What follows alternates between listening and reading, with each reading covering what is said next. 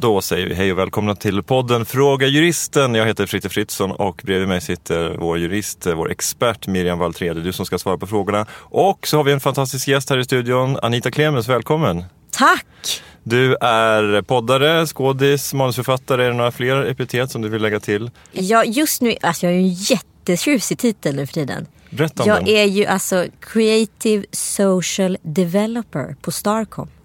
Sk- Starcom, Ja. som är... En eh, mediebyrå. Okej, så du jobbar alltså i mediasvängen på riktigt? Precis.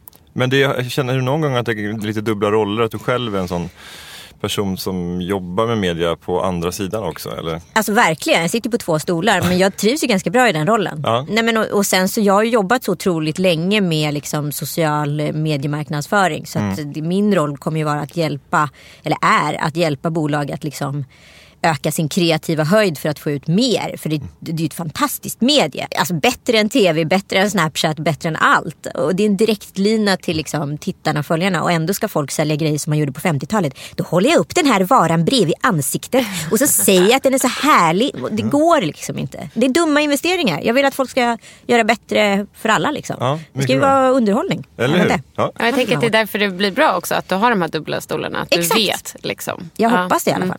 Första gången jag såg dig i någon typ av medium var nog i en långfilm. Ja, Katinkas kalas. kalas. Det var Aron Flams fru. Som var en vidrig gallerist. Ja, men det var en väldigt bra långfilm. Den är skitbra ju. Ja, det, mycket var bra i den och ni var ju duktiga skådisar. Men, men jag tänkte också att ljudet var så himla bra. Jaha. Alltså det var så här ljudet av så här någon fluga som surrade i det här sommarhuset. Men alltså jag- vi hade helt eh, fantastiskt team. Så här, riktigt duktiga liksom, eh, tekniker. Men var det så att den här filmen spelades in kronologiskt? Så, Ja. Alltså man spelade in varje scen. Så att dygnet förflyttades liksom. Så att så sista veckan började vi filma liksom, eh, två på natten. Och körde på till åtta på morgonen.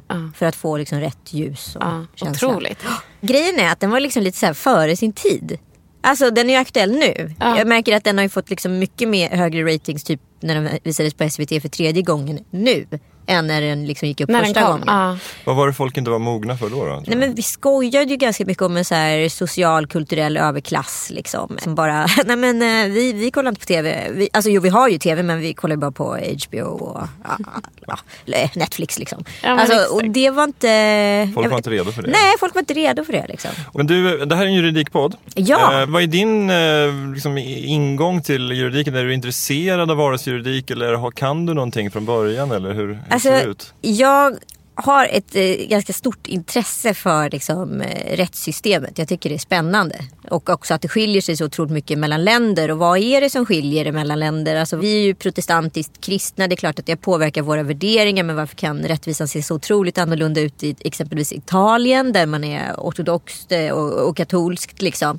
Det, det är ju väldigt spännande hur man bedömer mänskligheten utifrån. Egentligen är det väl baserat på eh, olika religionsvärderingar. Alltså hela samhället samhällets uppbyggnad i de flesta länder kommer från religiösa värderingar. Ja. Men att man liksom glömmer bort det bara. För att nu är religionen i alla fall i Sverige så himla inte viktig. Precis, men värderingarna är Kommer. baserade Ja därifrån. precis, Ja. exakt.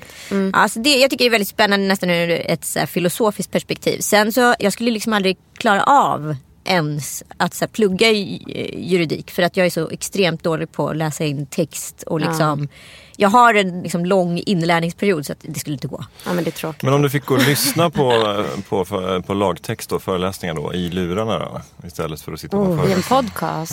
Ja, alltså om man, om man, om man kan hitta liksom...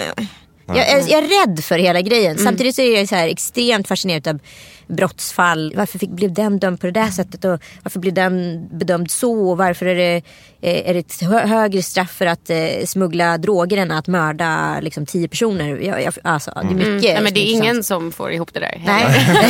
inte, inte ens juristen Nej. Nej men det är ju oftast då som vi vanlisar då kommer i kontakt med det. Att man läser någonting i tidningar om något rättsfall och så blir man kanske lite upprörd över liksom en, en, en straffsats eller att någon har blivit friad. När man tycker att men det, är väl, det finns väl bevis. Var, var, liksom, varför räcker inte bevisningen? Ja exakt, och man kan ju inte bara säga så här jävla skiträttssamhälle för att man förstår ju att det är ett extremt komplext system. Och lagen ligger väl alltid lite efter utvecklingen. Ja, alltså särskilt eh, på eh, alla områden som rör lite det vi ska prata om idag. Alltså internet och alla de sakerna. Där är ju lagstiftningen otroligt långt efter. Men de domarna som sitter i hovrätten och HD, vet de ens vad internet är? Ja, men det kan man ju fråga sig. Alltså, ett sånt känt exempel det är ju Pirate Bay-rättegången. Där var det ju i princip ingen part i rättssalen som riktigt förstod. Förutom då de som tilltalade. Alltså, Vilket också gör det så orättvist. ja, det blir väldigt, väldigt, väldigt speciell situation. Anita, har du någon egen eh, erfarenhet av rättvisan eller lagens långa arm? Jag har blivit fälld utav eh, reklamombudsmannen en gång. För att jag, jag hade i vad heter det, min blogg skrivit ut betalt samarbete.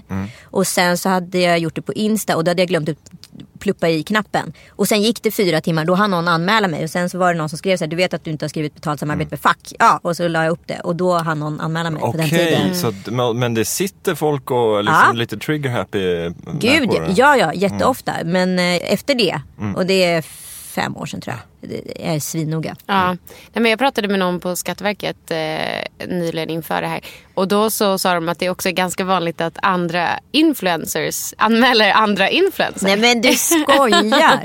när de hittar något. Men jag har suttit i många diskussioner med reklamombudsmannen och jag brinner verkligen för de här frågorna. Alltså om vi ska bara så här, liksom backa bandet lite och varför jag är involverad i det här. Jag kommer från början liksom från reklamsamhället eller man ska säga och tv-samhället och liksom både jobba på kanal och produktionsbolag. Och förr i tiden när man jobbade på reklambyrå eller PR-byrå då skickade man liksom en annonskampanj eller vad det nu var eh, som skulle gå i printmedia och tv-media etc. till en quality control, en QC som det heter. QCn säkerställer att liksom, vi följer lagen och också att det håller kvalitet bland annat. Liksom. Men på reklambyrån fanns också en så här ARU-utbildad projektledare alltid som så här verifierade att ah, det står inte miljövänlig bla bla bla. Alltså, och ARU, ska vi ta det också vad det är Ja, det är alltså en, en som kan eh, lag och ordning ur projektledningssammanhang. Ja, Förstår jag. Ja. Ja. just när det kommer till reklamlagar. För de är jätteviktiga tycker jag att följa. Och eh, sen så vad heter det, godkändes allting, säkerställdes och sen så gick det ut i media. Det som hände med sociala medier är ju att hela egentligen skiktet utav quality control och vad heter det, en ARU-utbildad projektledare försvann i och med att hela så här, egentligen reklambyråledet kapades. Så nu är det ju säljorganisationer som säljer direkt ut till slutkund via mediebyråer. Och sen så får en influencer det uppdraget. Nu har ju själva säljbolagen blivit bättre på det här. Men i många år så var det liksom att influencern själv var ansvarig för hela det där jävligt avancerade ledet som QC och ARU-projektledaren stod för. Och det hände ju ett case med Kissy där hon hade haft med både, liksom, både en tävling och eh, marknadsförde en produkt. Massa grejer och inte liksom enligt lotterilag, vad heter det, kommissionens lagstiftning. Bla, bla, bla. Så hon blev ju fälld på alla punkter i princip och fick böta en miljon. Det Och är, hon fick ju sälja lägenheter och flytta hem. Alltså det var ju allt. det är ju ett extremt hårt straff. Extremt hårt straff. Och, och bolaget fälldes ju också såklart som hon jobbade tillsammans med. Men hon var ju den som Men hängdes bolaget, ut. var det inte så att bolaget inte... Är det sant? Ja, för att jag för mig att det är det som blev en grej i den här domen också. Att det här bolaget som hon jobbade med som jag tror heter Torn, kan det stämma? Var det Torn? Jag tror det. Och att de inte fälldes och att det blev en sån grej att, för att, att man ansåg att de här mellanhänderna Inte gjorde sitt uppdrag. liksom. Ja, och att de också har ett ansvar Ja. i det här. Att hon fick ta...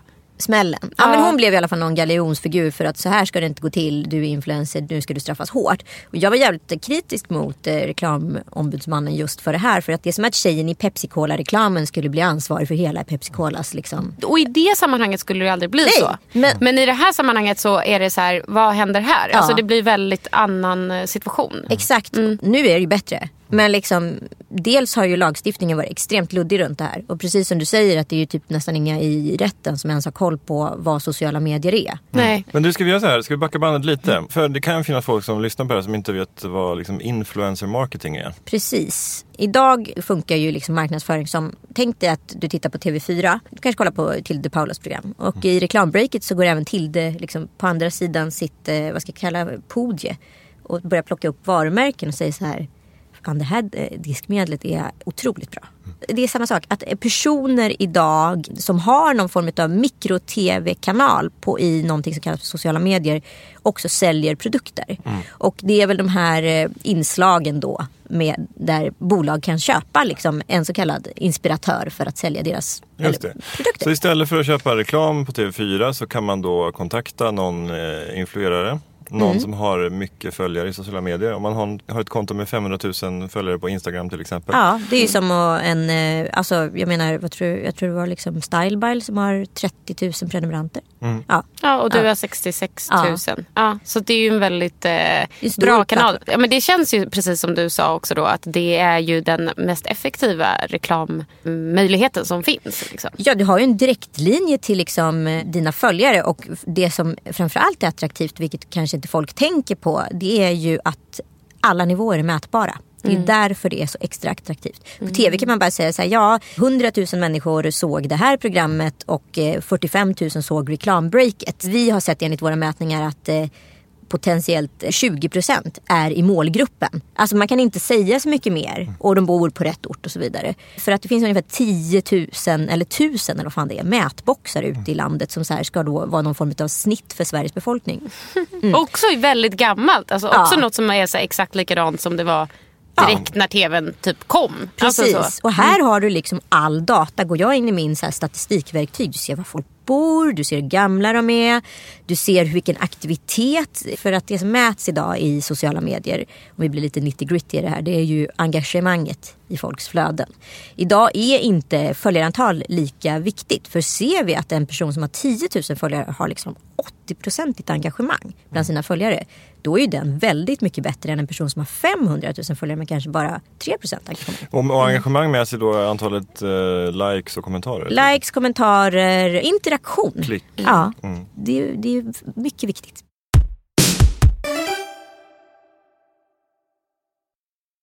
Men om vi kikar på det rent juridiskt då? Ja. Alltså det här med influencer marketing, hur ska vi börja med det här? Jag tänker att det finns ju två aspekter som är de då huvudsakliga och det är ju då skatterätten och marknadsföringsrätten.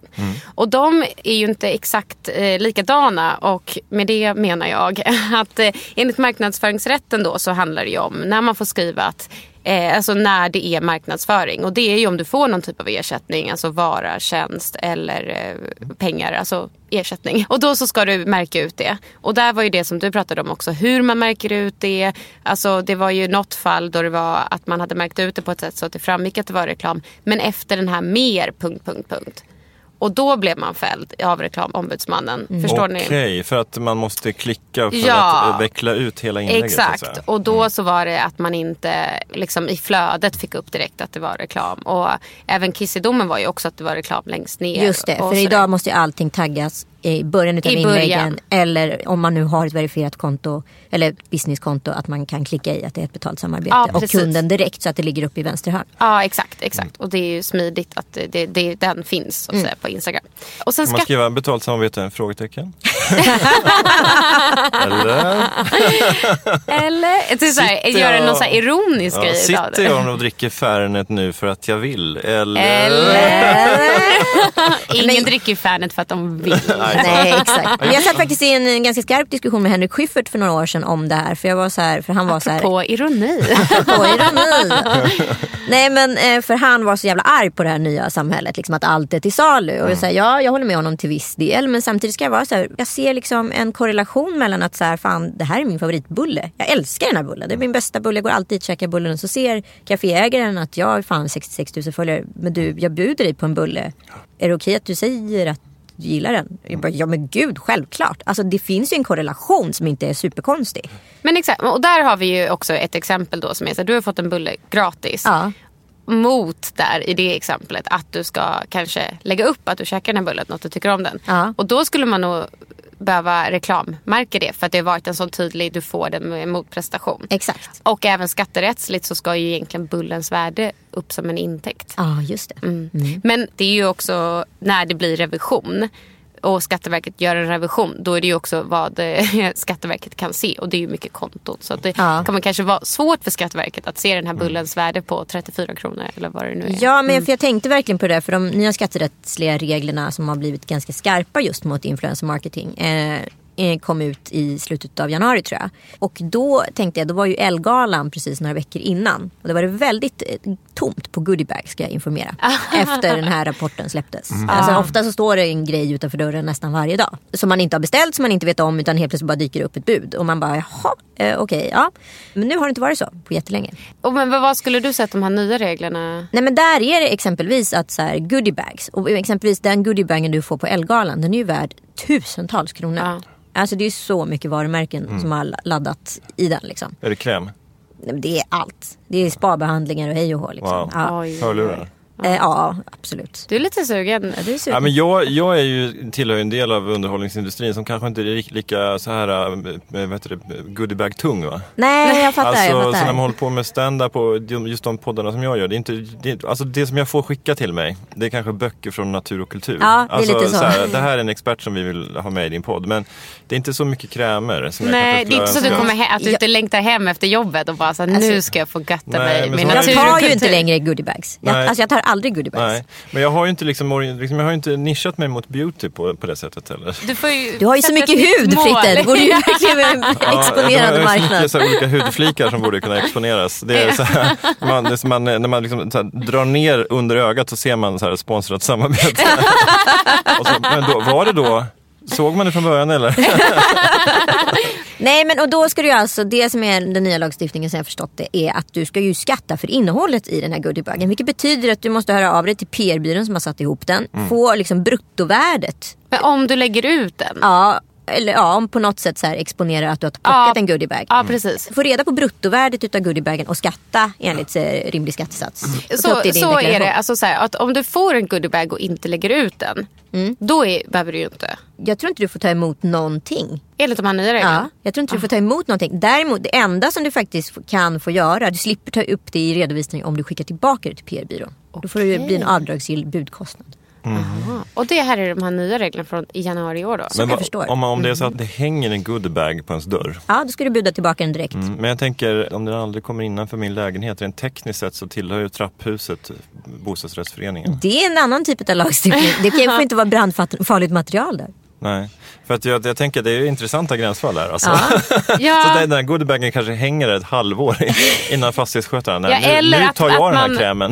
ja men precis. Eller att man så här, väljer att ta krämen i trappuppgången. Men eh, Nej men så det är intressant för jag tänker, och egentligen den som drabbas hårdast av det här är ju egentligen PR-byråerna. Mm. De som har, får uppdraget utav kund att skicka ut det här till x antal inspiratörer. Ja, och det de också tar betalt ifrån varumärkena för att göra.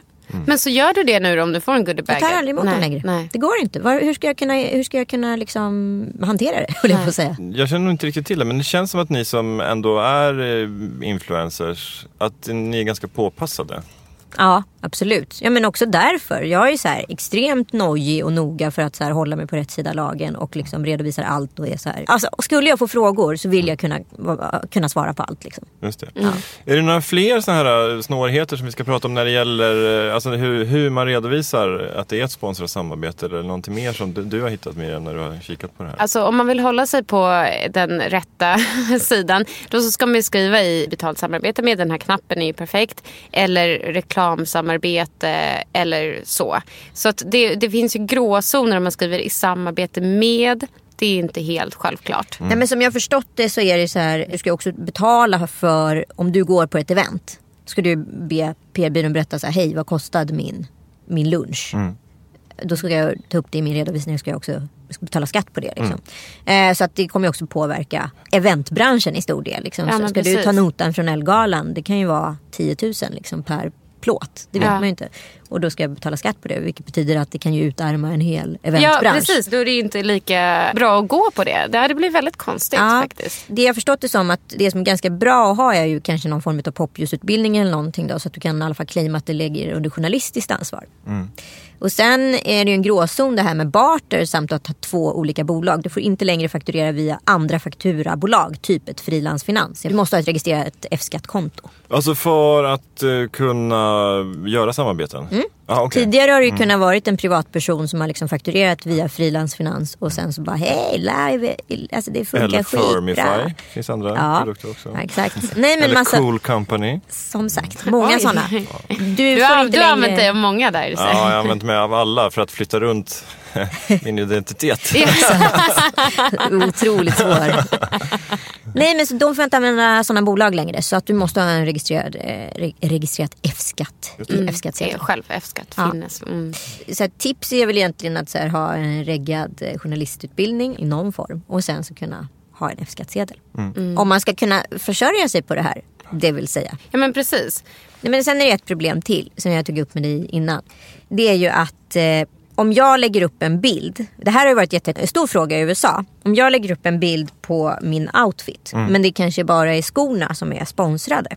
Då måste jag enligt eh, reklamombudsmannen säga att det är ett betalt samarbete. Men då blir de andra varumärkena på bilden jättearga. För det är ju inte ett betalt samarbete med dem. Nej. Och de vill kanske inte ha dig som ambassadör för din, sina Mm. kläder. För de har liksom tre superkreddiga människor som får jättemycket betalt. Då ska jag helt plötsligt jag piggybacka på dem. Så då kan ju de stämma mig. Det här är komplext. Okej, är men kan man, kan man då bara ange betalt samarbete och så skriver man inom parentes skorna? Ja, så? det är typ så det är man får göra. Jobba. Ja. Ja. Men om du ska gå på någon kul fest och liksom tar en bild i din blåsa innan. Mm. Yes. Skriver du då det här är en Balenciaga? Om inte du får betalt av dem eller liksom, är det, på något sätt vill du inte skriva det för att ja, men du vill inte skriva någonting om du inte får betalt för det? Jo, alltså ofta så är det ju det någon form av jävligt märklig konsumentinformation. För att om jag inte skriver ut har jag märkt, då får jag ungefär 40-50 idéer. Vad är det på det, vad är det på det, vad är det på det? Alltså, eller så står det i kommentarerna. Så att då skriver jag ut bara för att så här, Alltså, och Balenciaga blir ju inte ledsna Nej. ifall jag på med deras kläder. Alltså, det finns ju ingen som blir... Det enda man får bjuda på idag, för förut har ju till och med frukost varit okej. För de tog ju bort lunch och middag och all sån typ av representation. Men det man får bjuda på idag är kaffe och bulle. Det kommer bli får- mycket kaffe och Ja, bullar, alltså. mycket kafferep ser jag framför mig på event. Verkligen. Många så här sju sorters kaka. Och Verkligen. Så här, de får utnyttja det nu. Ja, gud vad konstigt. Jo, men just det, det här med revision då. Alltså vad som händer om man... För det var ju också en grej att Skatteverket faktiskt igår sa att de också i år kommer satsa på att göra revision av influencers. Precis. Och då tar de ju in allt. De tar in alla konton och så kollar de ju Facebook, Instagram och allt sånt där. Och då om man inte har plockat upp det, alltså man inte har plockat upp vissa saker i sin eh, egna redovisning så kan det också bli så att de gör en sköns taxering. Just det, och den är inte kul.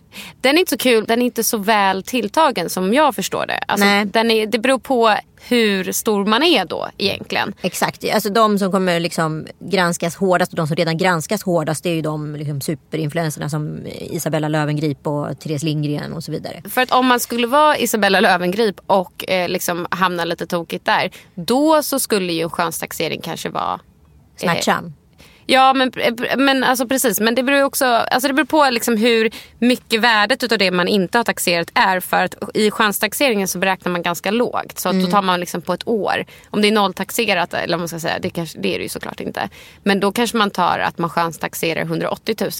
Och då kan det ju vara så att man ligger väldigt, väldigt mycket över det på det man inte redovisat. Alltså det, det kan ju slå åt båda hållen. Ja men precis, men exempelvis så jag bar igår en klänning från H&M som jag har gått och köpt på en gala som jag delade ut pris på. Ja, jag såg det. Ja, tack. Eh, nej, men, och de, den har jag ju betalat. Och liksom, men samtidigt ska jag då dra av de plaggen i min redovisning. Du hade ju köpt ett plagg. Ja men jag har ändå skrivit ut var den kommer ifrån. Om nu Skatteverket frågar mig så här, halli hallå, har du Nej fått den men där? alltså precis, ja, men då är det bara för dig att säga att jag har köpt den. Ja, Ja. men måste jag behålla kvittot då till min privatekonomiska redovisning? Alltså Skatteverket har bevisbördan för intäkter. Ja. Och du har bevisbördan för, eh, eller som egenföretagare har man bevisbördan för utgifter.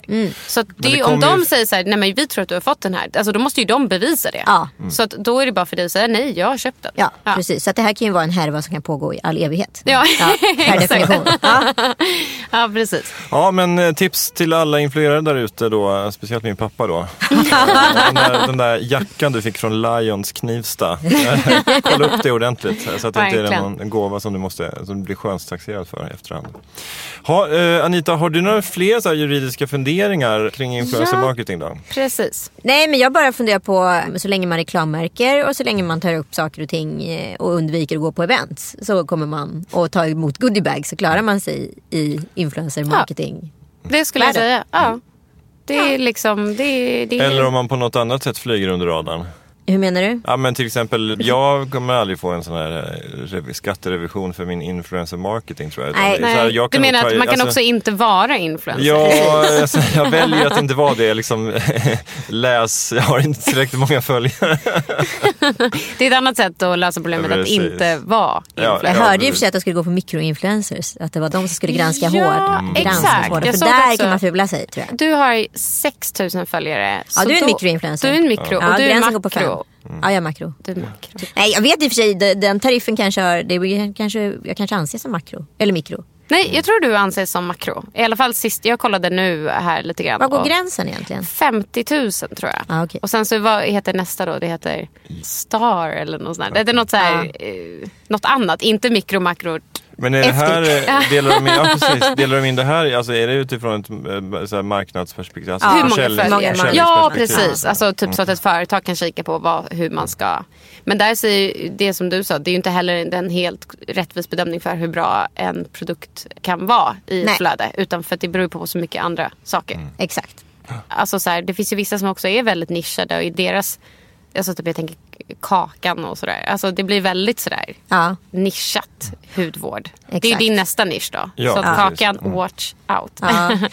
en annan sak som man kan säga också är ju att eh, konsumentombudsmannen och marknadsdomstolen eh, kan förbjuda företag och personer att fortsätta med marknadsföring. Och om de ändå gör det så kan de då få, eh, få vite, alltså Just eh, böter. Och handlar de förbuden om att de tidigare har fuskat? Ja precis. Alltså om det här händer och man inte har tagit upp intäkt, alltså man sagt att det inte var reklam och sen gör man en revision och så är det så för du har fått 100 000 kronor från det här företaget dagen innan du gjorde det här. Och sådär. Exempelvis. Det är en konsekvens. Och sen en annan då skatterättslig konsekvens är att det kan ju bli då skattebrott och eh, bokföringsbrott. Men eh, det är ju så också att det är ekobrottsmyndigheten Myndigheten. som är åklagaren man ska säga i det här fallet. Och de är också väldigt överbelagda. De, har ju, de hinner ju knappt med liksom de här mång, mång, mång miljonärendena. Så det är inte riktigt eh, den här eh, kanske omedelbara risken ur, ur den. Nej, men sen finns det en annan parameter i det här också som är jättespännande. Det är ju faktiskt att eh, Instagram själva ändrar ju sina algoritmer och strategier och också bygger hela tiden om och ut verktyget för att kunna marknadsföra produkter i sociala medier. Så att det är ju inte bara, så fort man har liksom någonstans satt en regel för hur det ska funka, då har de ändrat någonting så det inte går att genomföra eller genomföra på ett annat sätt och då måste det byggas om igen. Så det är en jävligt lurig bransch. Verkligen. Och, det, och det som du, jag tyckte du sa så bra också. Just att det är en så lurig bransch och det är så mycket som händer. Och eh, liksom, vad ska man säga då, lagstiftning och sånt har jag inte tänkt med utan man, man tolkar ju det som det egentligen redan fanns. Utifrån nu de här plattformarna. Och att då det här ansvaret hamnar på varje enskild influencer om man inte har då en agentur eller ett bolag som stöttar en i det på ett adekvat sätt så att säga. Jag är lite nyfiken på alltså, hur stor är den här kakan, influencer marketing-kakan jämfört med, med traditionell marknadsföring? Har du någon idé om det? Nej, men jag har gjort ett par reklamfilmer och den budgeten är fortfarande väldigt mycket högre än det här. Men det jag ser nu när jag sitter på andra sidan, de som har väldigt mycket följare, de tjänar extrema pengar. Alltså extrema pengar på det här. Jag vet, nu ska jag inte hänga ut någon, men jag vet en jättestor influencer vars bolag omsatte 22 miljoner förra året och hon tog ut 18 miljoner i vinst. Oj! Så att det är ju jätte, och det här är liksom en utav 40. Ja. Så att det är väldigt mycket pengar i Och då är, det vet jag inte om du vet såklart. Men alltså det här är alltså ren egentligen. För att alltså den rena formen av eh, influencerformen Mm. är ju att man, att man får eh, alltså den reklam som man har fått in. Mm. Och att det är ens liksom. Så det är inte några andra grejer. Utan Nej, det är liksom. eh, det, men det är det plus att man kanske, kanske gör en egen produkt eller släpper något Ja, annat. liksom. ja, ja, men ja. alltså totala, men allt är ju baserat på ens plattform. ens plattformar ska man säga. Ja, För det här är ju också youtubers, ska vi inte glömma bort. För Ah. youtuber finns det jättemycket pengar. Men du inte youtuber. Nej, jag har liksom inte riktigt, eh, jag, jag, jag har faktiskt en idé nu. Men jag tycker liksom kanske att Youtube är lite svårt när man är 40 plus. jag, jag känner mig som, jag tänkte vad ska jag göra? Ska jag få så här gamla mammor? Eller vad ska man göra? Eh, nej men så, om det ska bli Youtube ska det nog bli någon humorsatsning. Ja. Tror jag. Min dotter älskar de här eh, typen av eh, alltså, youtubers. Eh, och jag tycker de är jävligt duktiga. Men du Anita, vi, till slut så är vi lite nyfikna. Har du några egna så här, eh, close encounters med rättssystemet? Ja, men förutom den eh, re reklamombudsmannen där jag blev fälld för fem år sedan. Så finns det en grej innan. Men det här kanske är på riktigt 14 år sedan. Att jag fick skatterevision på att jag hade tagit bilen i företaget. Och inte hade gjort en fullständig milrapportering. Och det blev också en diskussionsgrej som jag först fick jag så här, en enorm summa liksom, i knät. Som slu i slutändan blev liksom kanske 10 000. Ja. Ah, Så att det gick att bevisa men det, från och med den dagen har jag aldrig mer tagit liksom, upp bil i bolag. Det är icke att rekommendera. Det man kan göra det är att man har en privat bil och sen så liksom egentligen fakturerar man för milersättning. Ja. Så att det är en bättre. Anita Clemens, tack så jättemycket för att du ville vara med i Fråga Juristen. Tusen, tusen Och tack. var, var kan man hitta dig i sociala medier då? Eh, på mig i sociala medier kan man hitta under Anita med th understreck Clemens. Clemense. Tack snälla för att du ville vara med. Tack snälla för att jag fick komma. Superspännande. Och vi hörs igen om en vecka. Det gör vi. Hej då. Hej då.